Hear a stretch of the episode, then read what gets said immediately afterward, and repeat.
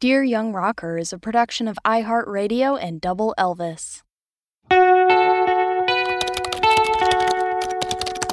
Dear Young Rocker, when I think back to my own musical beginnings, like when someone asks me how I started playing bass, I usually just start talking about high school. Freshman year was when I joined my first ever band and started blasting out Nirvana covers to church rec rooms. So I guess you could say high school is when my urge to rock got externally validated. Before that happened, I'm sure my parents didn't know if I'd stick to playing. Most people see playing in a band or recording songs to be the markers of a real musician, whatever that means. But when I listen back to the story you're about to hear now, which takes place in childhood, I realized whatever made me a rocker probably happened way sooner than those obvious milestones. I was probably born to do it. Even though I usually only showed the world a shy face as a kid, I've started remembering how much I really wanted to talk back and retaliate against anyone who told me what to do. And how I usually wanted to do it in some creative way. That makes me think I've had a bit of punk in me forever. I remember my elementary music teacher teaching us a song about pizza, which I loved.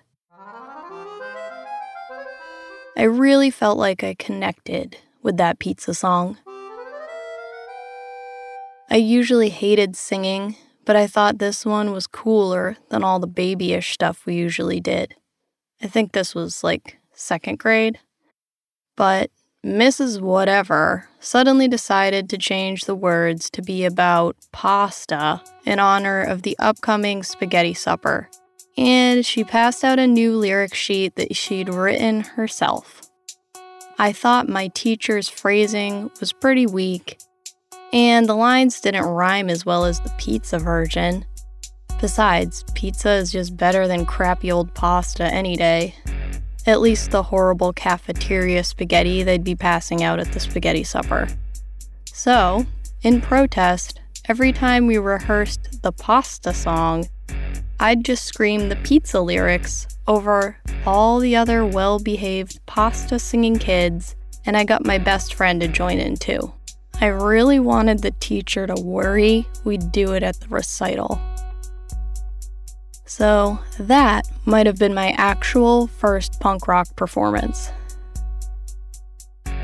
And I know, even as a really little kid, the songs playing around me would suck in 100% of my attention long before I'd even tried any instrument. So that was all a setup for today's guest storyteller, LG of the band Thelma and the Sleaze, aka the greatest all female queer southern rock band of all time. In addition to being a rippin' guitarist, great songwriter, and enterprising band leader, I'm happy to say LG is also part of the small club of fellow female rock podcasters.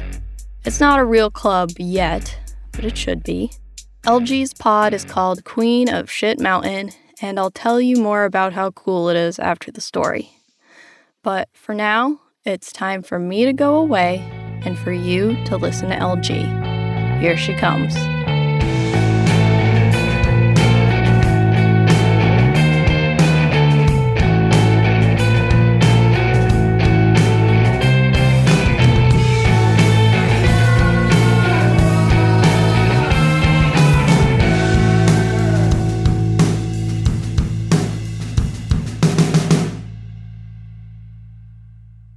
My name is Lauren Gilbert, but I go by LG, and I am a lady. I go by she, her, or that bitch. You can call me that bitch as well. I currently reside in northwestern Alabama, and I was born uh, outside of Chicago in a, a small town called Kankakee, Illinois.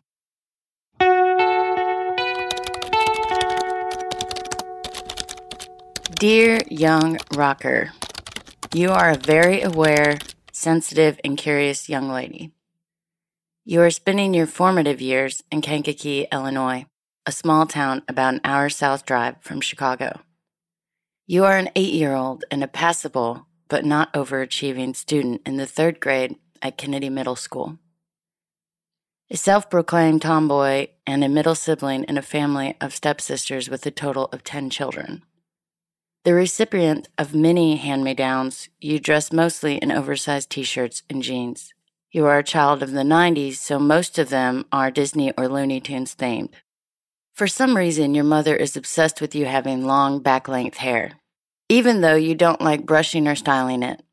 Oftentimes, it ends up in a tangled mess of a rat's nest, requiring your mother to spend an hour each day painfully brushing it out without much consideration for your pain or comfort. You hate it.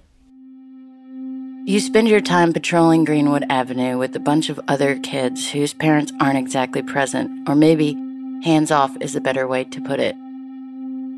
Angie is the best one. She is confident, already strikingly attractive, and a match for your natural God given charm and wit. She's your huckleberry. Her mother, a mysterious figure whom you've never seen, left her and her three siblings in the care of her 70 year old grandmother.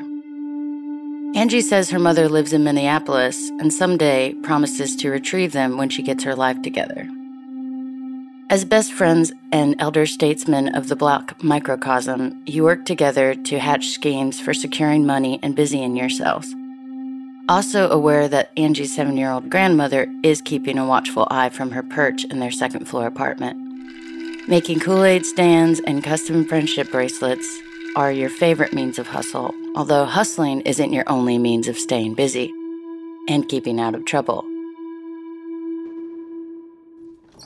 Afternoons are also spent setting up folding chairs in the living room and putting on performances while wearing bathing suits, with mostly choreographed dancing but also some a cappella singing as well. You put your boombox on your bed every Saturday to listen to Casey Kasem's Top 40 for hours. You watch MTV when your parents aren't around, and you listen to your older sister's cassette singles whenever they let you in their room. If you were lucky enough to grow up in the 90s, you know the radio was mostly dominated by R&B, TLC, Mariah Carey, SWV, and the like. Your first memories of hearing rock and roll are probably Aerosmith. Your dad and mother are both big fans and they keep tapes in their car. Living so close to Chicago, you can also sometimes get Q101, the alternative rock station, on your boombox too, or in your car. Upon hearing Belly's Feed the Tree and Zombie by the Cranberries, you are instantly impressed. How are these women being lead singers and playing guitars and writing songs? They are bosses. This really affects you. You can't believe this is possible for women. You thought we were supposed to just dance around in tight clothes to other people's songs. Wow. Home is hard when you're not distracted by you and Angie's adventures it's easy to get lost in the mix of nine other children. Your mother and father are divorced, and your whole world is changing. When they were married, you were strict Southern Baptist. No pants allowed, church three times a week, Bible study, Awana. Now it doesn't seem to matter. Your mom remarried a guy with tattoos and slick back hair who smokes and has a gun closet. She stops going to church and says those people turned their back on her when she divorced your dad. Also, money isn't in great supply. Hand me downs and Payless shoes make riding the bus to school rough. Not to say that anyone else is more economically well off. Due to racial tensions of the era, you and your siblings become a target as a result of being the only white kids on your bus route. Kankakee is labeled a rough city in general, and your neighborhood is low income and kind of a dangerous place as a result of its poverty. But at least Grandpa is close and he lives in a nice neighborhood with a park, and since Grandma passed away from cancer, he needs company. He is always stopping by and letting you ride around with him in his truck to his construction sites. You are developing very thick skin, as well as a fighting spirit and a sense of humor to help assist in diffusing these volatile situations. Putting a bunch of underprivileged kids with abusive parents on a bus together with little or no supervision means they're bound to be trouble. People aren't just poor in this area, there are things that happen, bad things. They certainly aren't the children's fault, but they unfortunately get the brunt of the consequences. Drugs, alcohol, domestic violence, sexual abuse, in fact, your own family is torn apart by molestation. It's a cycle of abuse that is untreated and trickles down over several generations. If you ask any kid on this bus, they probably have had a brush with one or a couple of these scenarios as well, which is why we are all lashing out whenever we get the chance, even though we are probably all in the same boat. Or bus, I guess.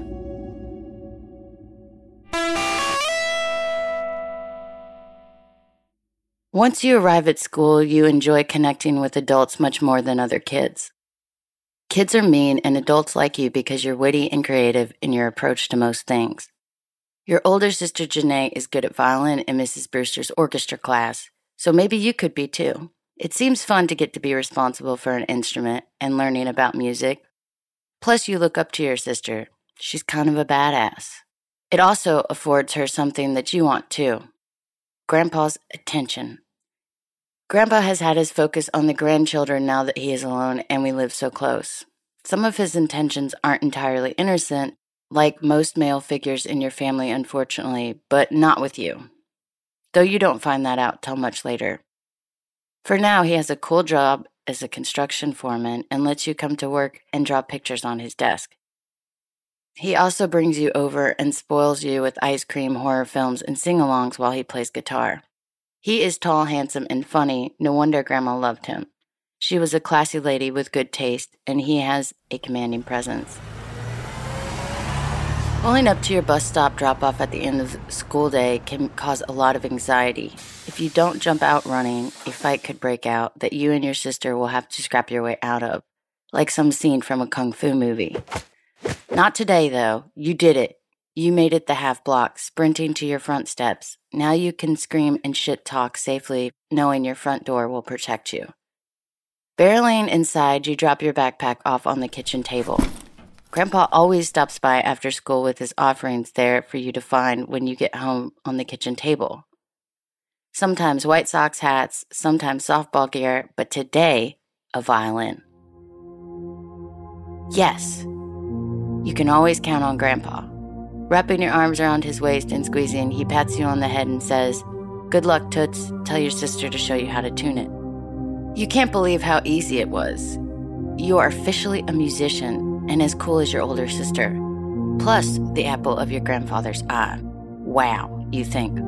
All I have to do now is figure out how to play this thing, but if Janae can, of course I can. Mrs. Brewster is a great teacher, exciting and encouraging, but also firm. Managing your first year in orchestra, you make it to the end of the year showcase, and most notably, the deciding of the third grade soloist. There's a lot up for grabs. All you have to do is learn Old MacDonald and knock it out of the park. Unfortunately, life has other plans for you, and you won't. The disappointment is too much, and you decide today if you're not a natural and automatically given praise, then it's not worth your time. Also, it's Janae's thing, not yours after all.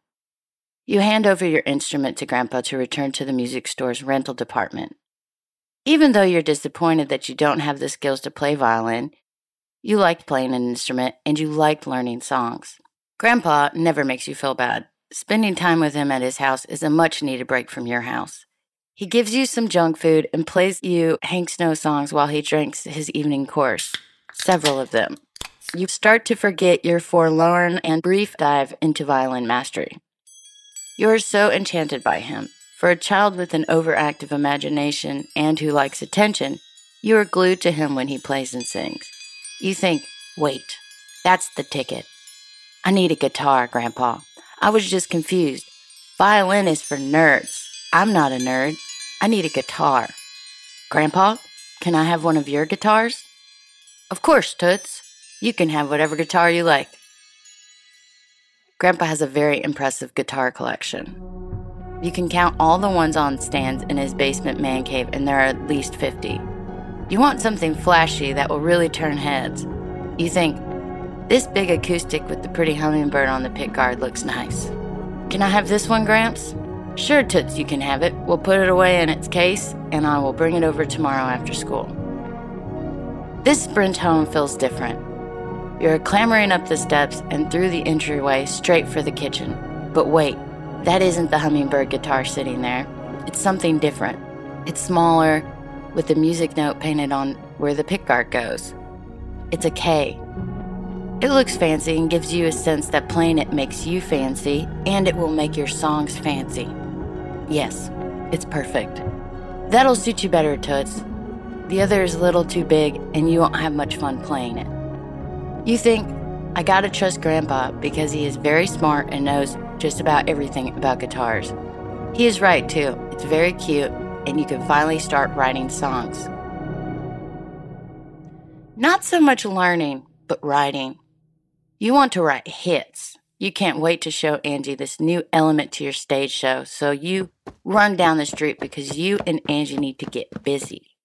You both start writing a song about being best friends and then one about Scooby Doo. The fans are to love this. I want to ride, I want to, ooh, I want to ride in the mystery machine. It's catchy, and the brothers and sisters are to love it. Best friends stick together. Best friends will last forever. Best friends always together. Wow. It's poetry. Yes, young rocker, you are going to write songs and eventually even learn how to play this guitar. Maybe even inspire countless other people to write some and play too. From this moment on, your guitar becomes your in. No more white trash girl with head lice and secondhand clothes. Nope. Now you're a white trash girl with head lice and secondhand clothes who knows the intro part to Come As You Are and Stairway to Heaven in many, many, many more intros. Just intros and riffs. No need to get fancy. Just about every best friend you have from this day forward is connected to you through music and rock and roll and not being a nerd. Well, maybe they are nerds too, but now you are guitar nerds. It's different. Trust me.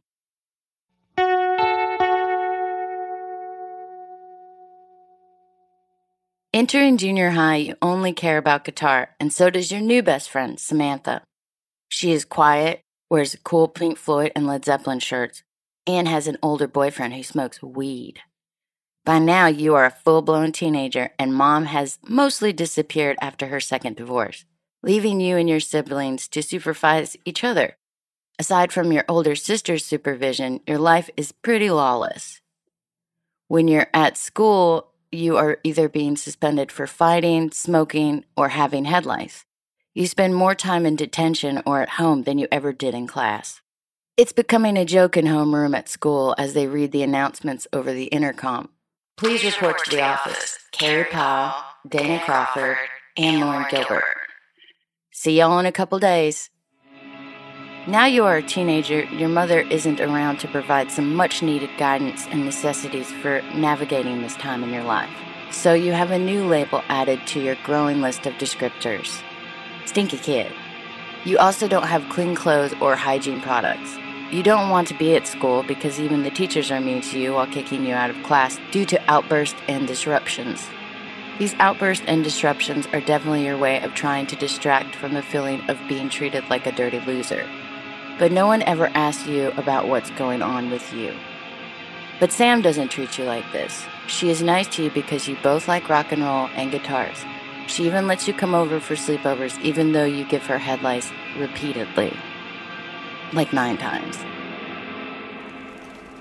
Sitting on your porch one day, a couple of Mormon missionaries roll up on their bikes. These poor guys. How did they get assigned to a town with 250 people? Nobody wants to talk to them or hear anything they have to say, so you feel bad for them. One of them, Elder Wilcox, notices you playing guitar and offers to show you songs. He literally offers you a trade. I will show you songs on guitar if I can also teach you some stuff about being Mormon. Samantha will be so impressed if you learn even more songs, and also, this guy really needs something to do. Okay, you got it, man. Up until this point, you didn't know that much except some chords and riffs. Elder Wilcox teaches you whole songs, and cool ones too.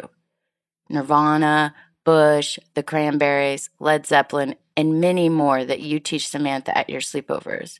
She teaches you some too, and also gets you high for the first time. This will always be one of the best moments of your life. After about a year of lawlessness, your mother decides to return to some level of parental duties. She has a new boyfriend with even more tattoos. Great. He actually resembles Robert De Niro's character in Cape Fear, down to the prison tattoos and dead eyed stare. She really knows how to pick 'em, and certainly has a type. Now that she is home, she realizes her children have been running around lawlessly in a small town for a year, which ruins any hope she has of being perceived as respectable. We are moving again. Goodbye, Elder Wilcox. Goodbye, Sam. Hello, Iowa. Hello, Iowa. I hate you. I hate not seeing my friend at school and playing guitar in her room and smoking weed. For God's sakes, Samantha taught me how to use a tampon. I hate my mom's new boyfriend. I hate living in a farmhouse miles from town and other people. I hate you. On top of all that, now you have to start high school in a new place, not knowing anything. But at least you have deodorant, because now mom is around again, you can steal hers. This school sucks. There aren't girls like Samantha, no cool rocker babes who smoke grass and listen to the doors. Just girls who look like extras in a Lynn video and all they care about is boys. You don't give a shit about boys. You keep to yourself. You go to church now because you're accidentally Mormon, even though no one else in your family really goes. You like the free snacks, nice people, and it's a good excuse to get out of the house. Sitting on the bleachers one day, you are in your own world, not participating in PE because if you do, you would have to change clothes and everyone would know that your mom doesn't buy you underwear. Progress, not perfection. At least you don't stink as much. Hey, I like your bush shirt, a loud voice says. My sister likes rock music too. She's in the eighth grade, but y'all should be friends. Come over to our house and meet her after school. Who is this obnoxious angel? Her name is Danielle Mansky. She is one of the annoying girls at school who dresses like an NSYNC backup dancer and only cares about boys. But her sister sounds promising. Her sister might be your godsend. After arriving at the Mansky homestead, you feel like a pretty big dog. You have your own amp, guitar, and two band shirts a Bush and a Van Halen. Prepare to be impressed. Danielle, although annoyingly straight and very obnoxious, is actually funny, smokes weed and cigarettes, and has a learner's permit so she can drive to school. Pretty bitchin'. Her sister, well, she's everything you'd hope she'd be. Maybe a little more Slipknot and Kittie to your Doors and Led Zeppelin, but you instantly click, and she respects the classics. She's got her own bass too, a PV starter bass with her own amp, and knows a couple Nirvana songs that you know. You begin playing together and instantly start drawing logos for your band because honestly, all you need is a drummer. Andrea can sing too, and she isn't shy. We are gonna rock. Lollipops and razor blades, tamper evident, doll are all band name and logo ideas you begin sketching out on your notebook at school. Andrea is a step up from Samantha in a lot of ways. You actually start to play shows together in many different lineups. She loves the songs you write, and you don't like singing, so it works out great that she does. You make your first CD together, clean vomit off each other in a bathtub, get arrested together, and have some innocent sexual adventures too. Most importantly, when you and Andrea play in these bands, you write these songs and it really upsets most boys at your school. You like that it upsets them so much that you decide to never play with men. You realize that without trying or thinking about it, women playing music without seeking permission or guidance from their male peers really upsets them. Almost every project you have moving forward is an all female entity.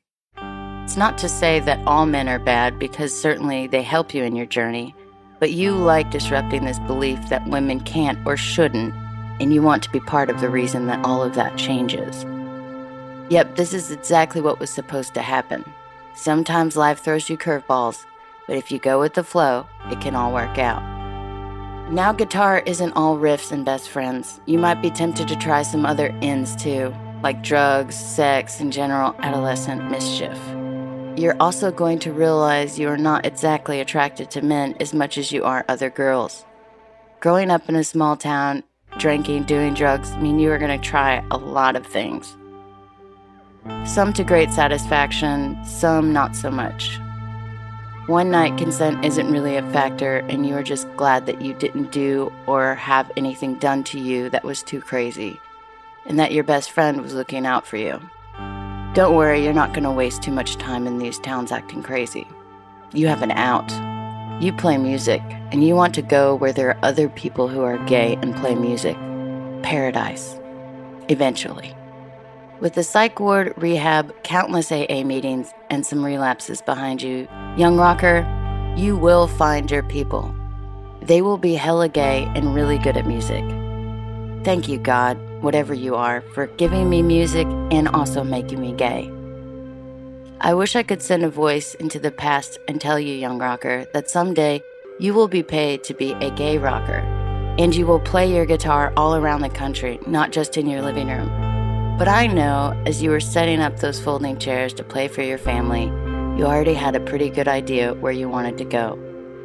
I am proud of you for never losing sight, and trust me when I say that your life will be much richer because of it. You have good judgment and a good eye for other women who like adventure and taking chances. You might say it's one of your gifts.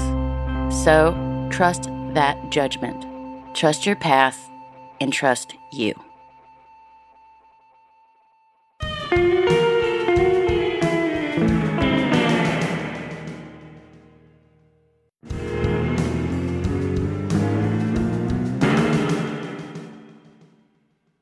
Trust your path, trust you. Amen to that.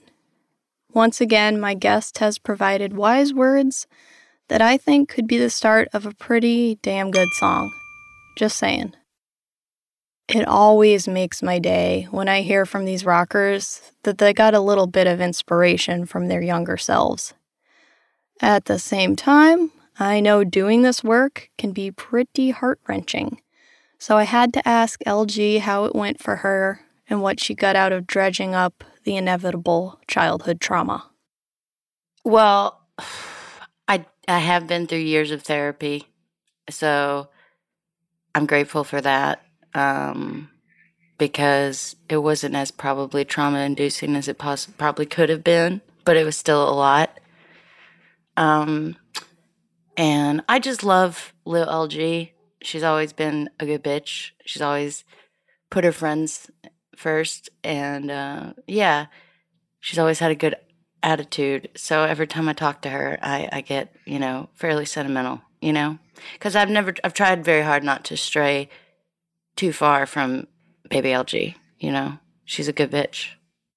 But yeah, I think I'm going to speak on a lot of things that probably a lot of people don't speak on, you know, and maybe grazing over some topics that I would go into more detail, but that's not really wasn't really the point for me. It was to show the trajectory of how I became this thing and made it my life, you know? And I think that speaks to baby LG and her intuitions, you know, because I really did want to grow up and be a rock star and I think I've accomplished that goal tenfold. So, you know, part of it was also saying to her, "You you knew what she was looking for, bitch, and you never, you know, took your eye off the prize." You know.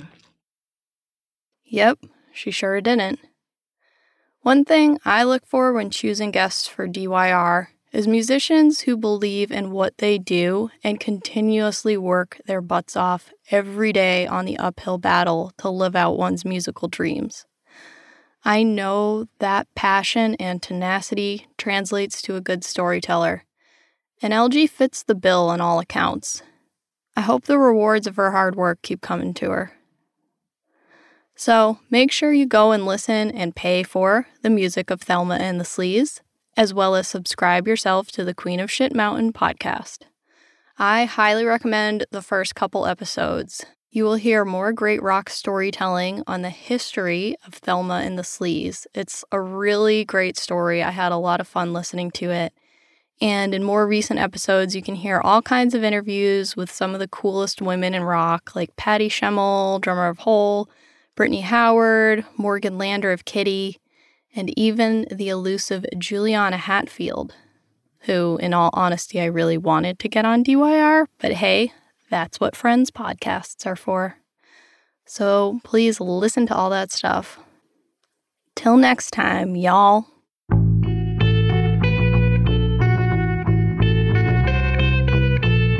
Next time on Dear Young Rocker.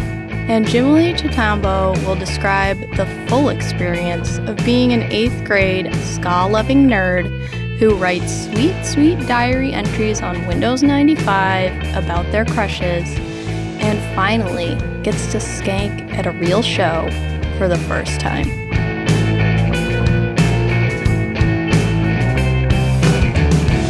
Dear Young Rocker comes to you from Double Elvis and iHeartRadio. It's executive produced by Jake Brennan of Disgraceland. It was created and is produced, written, and hosted by me, Chelsea Erson. I also created the theme song. Colin Fleming helps with sound design and mixing, and Otto provides editing and production assistance. If you enjoy this podcast, please, please let me know by sending in a review on Apple Podcasts. You can also hang out with me virtually by following at Dear Young Rocker on Instagram. Please do not hesitate to send me a message there, and also follow Double Elvis for news about all of our new cool music podcasts. And if you'd like some snazzy DYR buttons or a t-shirt, go to doubleelvis.com slash shop. As always, the best thing you could ever do for this show is to share it with someone who you think would like it or just everyone you've ever met. Thanks, rockers.